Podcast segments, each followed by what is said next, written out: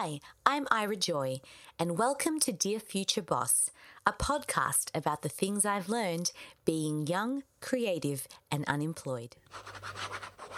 Hi, everybody. I hope you are all doing well, keeping safe, and staying indoors. It is a very challenging and, as is often said, unprecedented time that we're living in. And I myself have found it very challenging to keep up my regular routine with everything that's going on at the moment. And whilst we've been busy planning for season two, we felt it important to do a few episodes in between, especially during this time of self isolation and quarantine. We want to be there for all of you out there to know that your struggles, your challenges are things that you have the power to work through. And so, welcome to our At Home series, where we discuss the current issues that we're facing at the moment and we get into the heads of young creatives so that you can hear from your own peers you can hear from people who understand everything you're going through right now and perhaps have some words of encouragement to share with you. I am excited to present our first guest for the At Home series. None other than my own sister, Ezra May, who is also the producer of Dear Future Boss. Um, she's passionate about video production, editing, music, all sorts of entertainment. And I'm excited for you all to get to know more about her and how she's feeling in this current climate. So, welcome, Ezra May. Hi, Ira. Thank you for having me. It's a pleasure to be sitting down with you today. I'm looking forward to really understanding how you're going through everything and what advice you might have for your fellow creatives out there. So, tell me a little bit about how you are and how you're feeling given the pandemic that we're facing uh, in the world. Well, I think, like the rest of us, I'm going slightly insane, but I think I'm getting used to it. I mean, it wasn't too different from how my life was before. It's just more the mental exhaustion that comes with reading all the news and getting all the updates and uh, being overwhelmed by too much information. So I just need to um, try to relax a lot more. And yeah, I think I'm getting better as each day passes. And so, actually, maybe let our audience know what was life like for you pre COVID 19? Maybe, you know, set the scene for us in terms of um, what work was like, what your creative projects were like before all of this kind of escalated.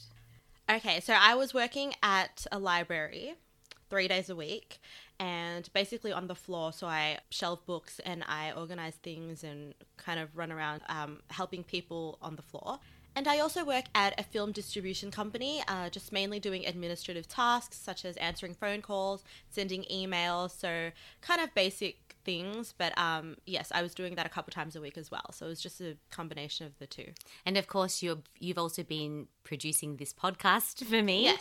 Um, but that itself hasn't really changed because you do that work from home. But I'd like to know how has your job at the library and job at the film distribution company been affected by the lockdown and the um, the recent changes in the, our daily structures?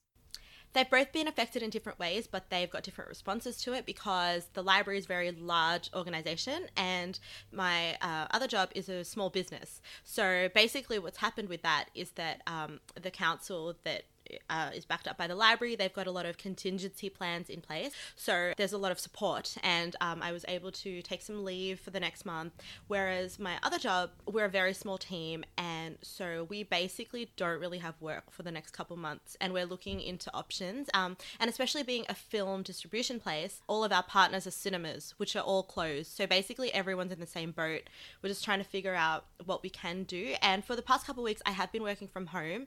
So I am helping them out. But but the nature of the work itself is kind of uh, pointless because you know I was organizing uh, film screenings and booking places which you can't really do anymore. So it's just interesting, and I'm trying not to see it as you know I lost one of my jobs because everybody in my team is in the same boat. Yeah, and it's interesting that you you're getting to experience kind of how it's affecting two different industries, mm-hmm. you know, because there is that um, reality that the arts sector is being heavily impacted by this because it is events based.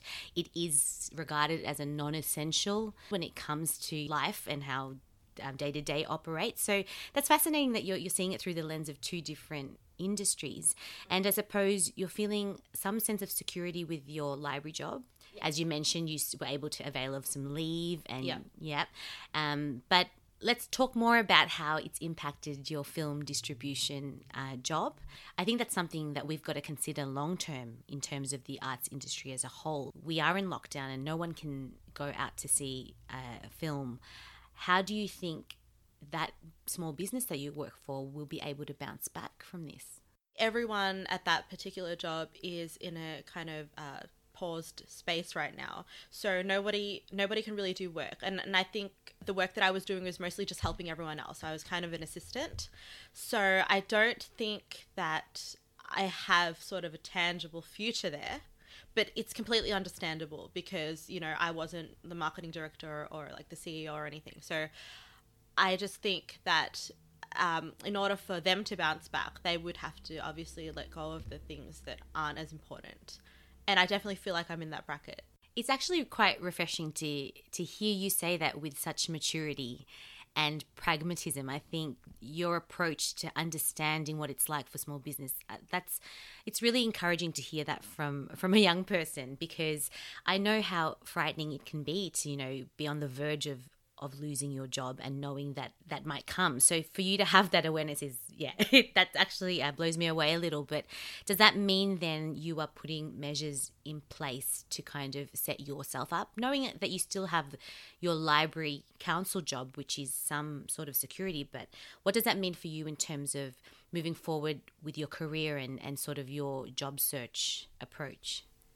Well, I'm not particularly upset by it because I guess, you know, I'd been there for five years and I was thinking, what am I going to do after this? It doesn't seem like I can move up anywhere. And I want to find, I mean, the main thing for me was location wise. It was really far and I wanted to find a similar job just closer to where I live.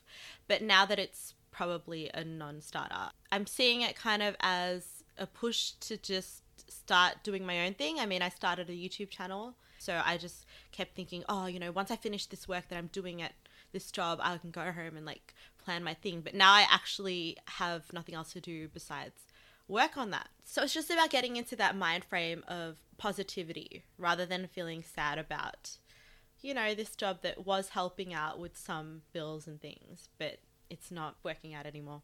I really like what you said about now using this as an opportunity to move forward on your own projects and your own creative ideas because I think that's the thing I feel is um, what we all need to lean into more because, yes, there are those realities, and not everyone has the luxury of um, having a, that second job. You know, we've got a lot of young people that will have to uh, rely on welfare.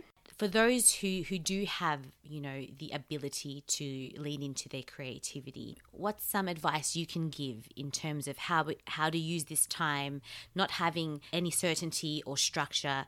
What has helped you navigate this time uh, being at home more? Something that's helped me, I think, is being patient with myself. And that's really hard to do because you really have to be by yourself for at least 10 minutes and just think about all the things that are going well. I like to make a list of things that are working out for me right now.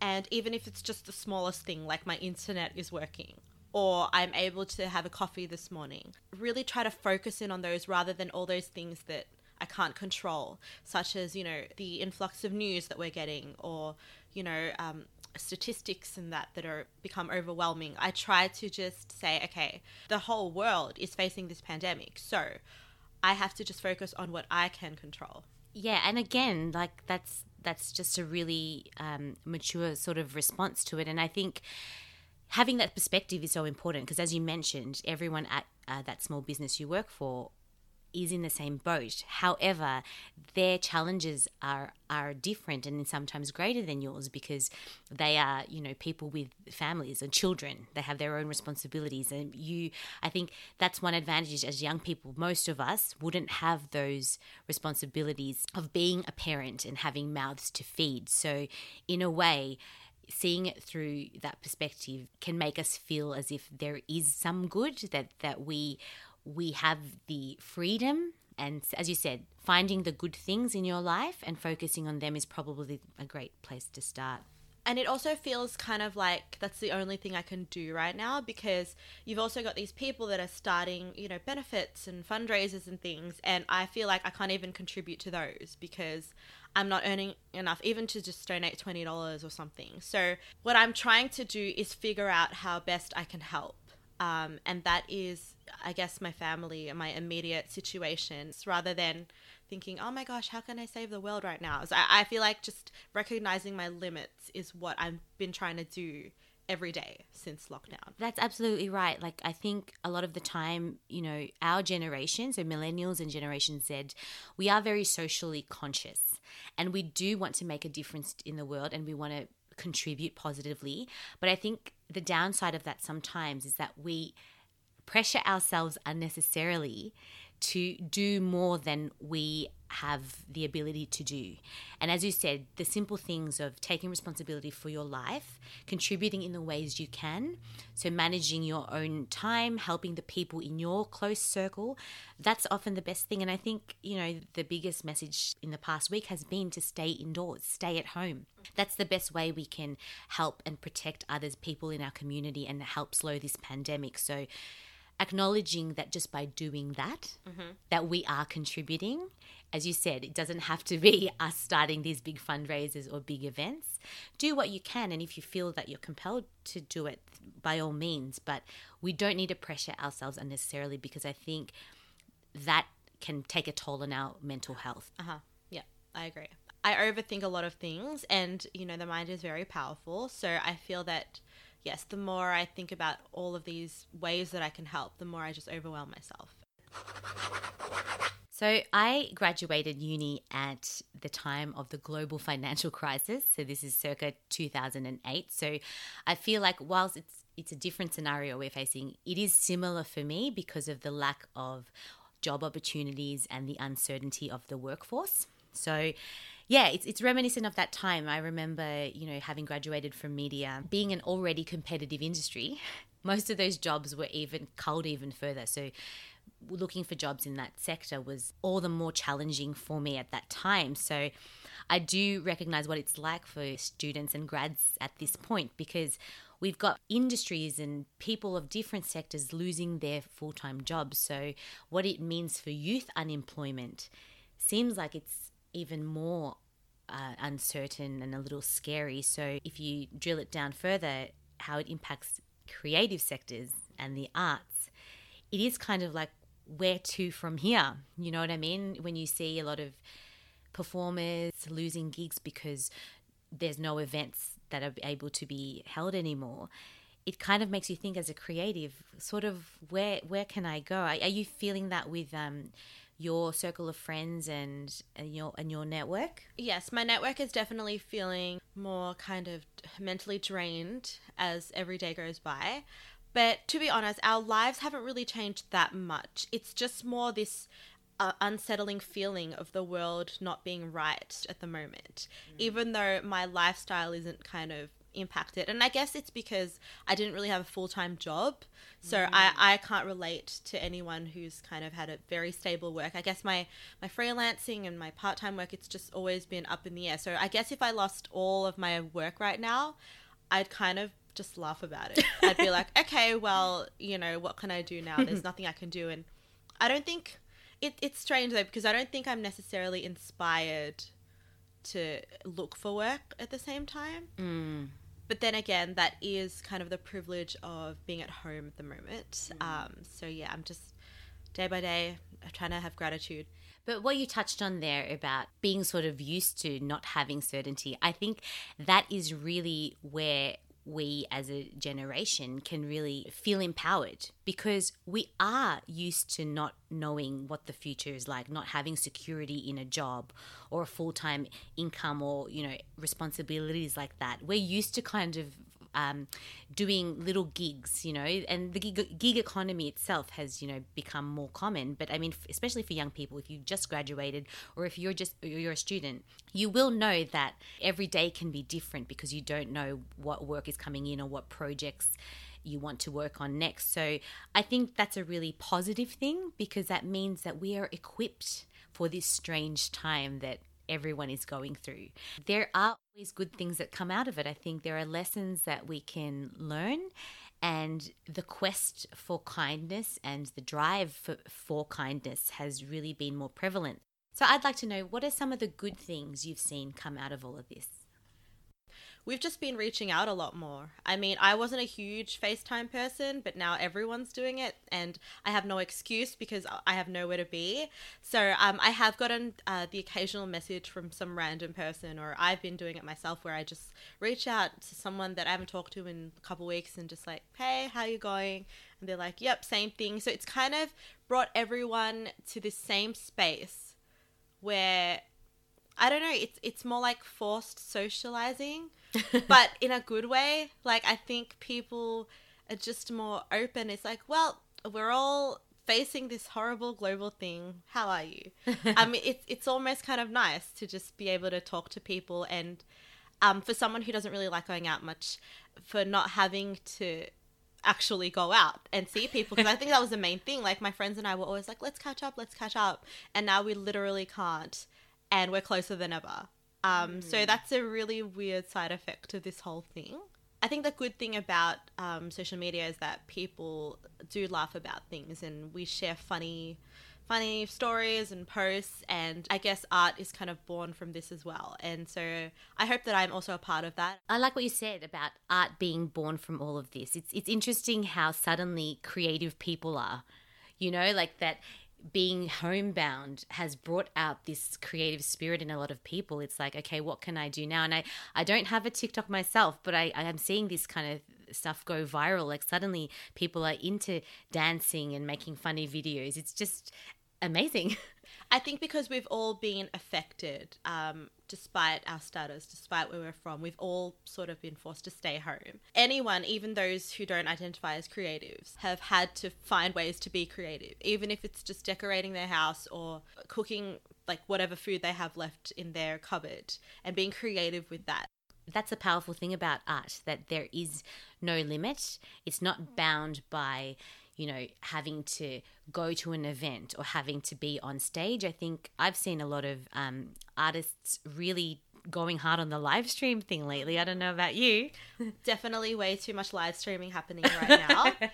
but we are weirdly getting closer than ever because of the fact that all we can do is just hop on our phones and show our faces and say, hey, we exist, which is kind of the creative struggle, you know, wanting to be heard, wanting to be seen.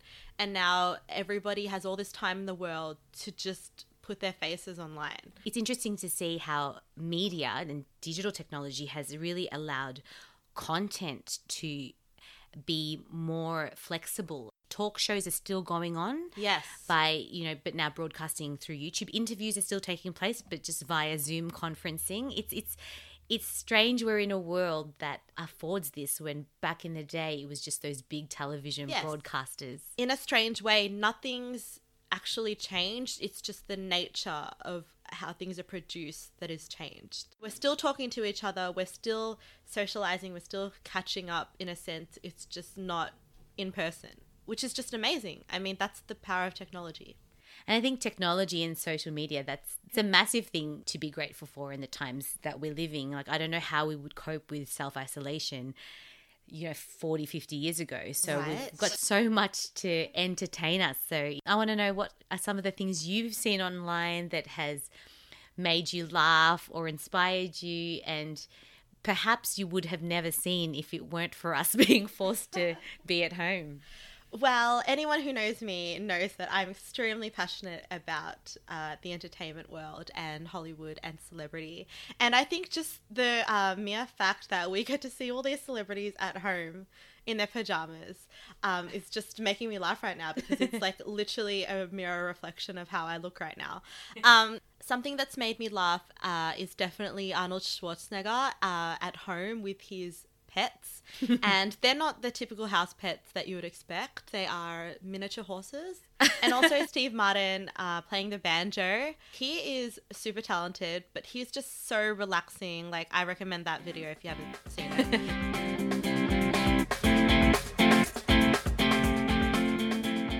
thank you so much, Ezra, for Oh, thank you. taking time to chat with me. Um, it's been really insightful to kind of hear things from your perspective and how it's changed sort of your your work your work life and your day to day structure, but also to hear you know the good things that have come out of this um, strange time we're all facing, and the good things that are still there if we kind of seek them out.